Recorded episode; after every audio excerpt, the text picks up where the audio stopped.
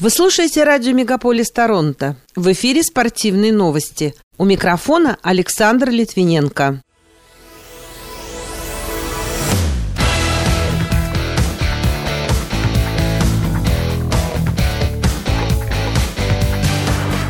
Канадские болельщики гордятся участием своей национальной сборной в чемпионате мира по футболу, несмотря на проигрыш. Сборная Канады впервые в истории стала победителем Кубка Дэвиса. Калгари Флеймс одержал верх над Вашингтоном в рамках регулярного чемпионата Национальной хоккейной лиги. Российский боец смешанных единоборств Сергей Павлович одержал победу на турнире абсолютного бойцовского чемпионата Fight Night, а Сергей Перелыгин стал лучшим на чемпионате мира по гонкам с препятствиями.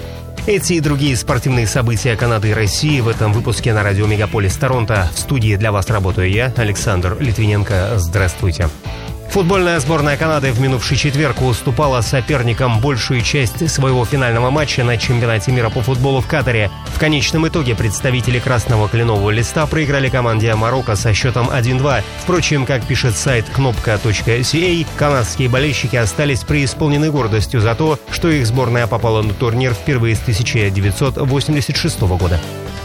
Сборная Канады на прошлой неделе со счетом 2-0 обыграла Австралию в финале Кубка Дэвиса. Этот триумф стал для канадских теннисистов первым в истории. Как пишет портал чемпионат.ком, в первом матче финала канадец Денис Шаповалов со счетом 6-2-6-4 обыграл австралийца Танаси Кокенакиса. Во втором поединке уверенную победу над Алексом Деминором одержал Феликс Аже Ильясин со счетом 6-3-6-4. Финальная часть турнира проходила в испанском Малаге. Напомню, на пути к трофею Канада в плей плей-офф обыграла сборные Германии и Италии, ранее выйдя из группы с Южной Кореей, Испанией и Сербией. Австралия же по пути к финалу вышла из группы с Германией, Францией и Бельгией, а в плей-офф разобралась с Нидерландами и Хорватией.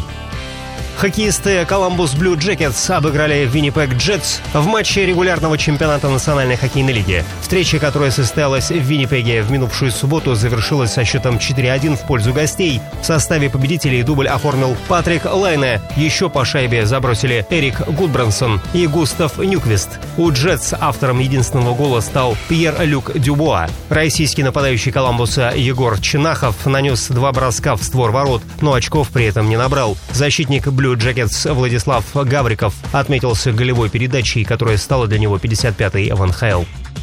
Вашингтон Капиталс проиграл в выездном матче против Калгари Флеймс. Игра, прошедшая 3 декабря в Калгари, завершилась со счетом 5-2 в пользу хозяев площадки. Российский нападающий столичной команды Евгений Кузнецов отдал в прошедшей встрече голевую передачу. Александр Овечкин не набрал очков и нанес поворотом соперников лишь один единственный бросок. Этот матч стал для него 1300-м в НХЛ.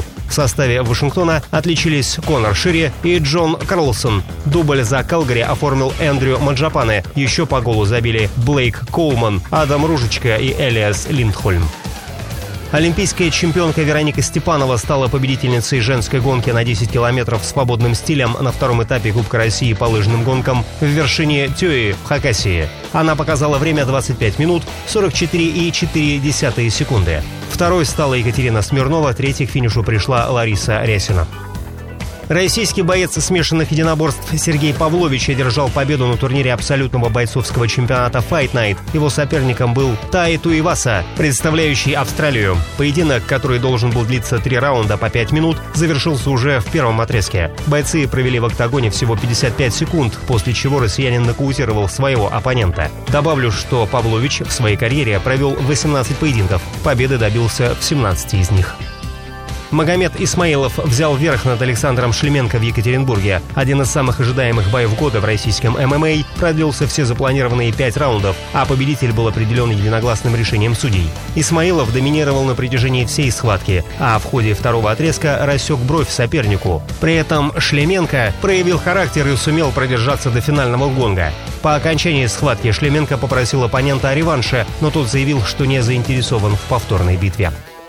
Сергей Перелыгин стал победителем чемпионата мира по гонкам с препятствиями «Спартан Рейс» в Абу-Даби. Россиянин одержал победу в формате «Супер», который включает в себя дистанцию более 10 километров и 25 препятствий. В женском турнире третье место заняла Алиса Петрова. Она также выступала в формате «Супер». Добавлю, что чемпионат мира по гонкам с препятствиями проходил в Объединенных Арабских Эмиратах со 2 по 4 декабря. Ходьба как часть физических упражнений чрезвычайно полезна. Более того, это один из самых доступных и легко осуществляемых видов полезной нагрузки. Однако ни одно из серьезных исследований не подтверждает принцип 10 тысяч шагов. Ученые из разных стран утверждают, что человек среднего возраста и средней комплекции должен совершать 4400 шагов в день, чтобы помочь организму избежать серьезных заболеваний. После достижения 65 лет количество шагов можно уменьшить на 10 или 15 процентов 10%. Главное – гулять не менее 45 минут в день. Пока это все основные спортивные события на радио «Мегаполис Торонто». С ними вас знакомил Александр Литвиненко. Берегите себя и поддерживайте здоровый образ жизни.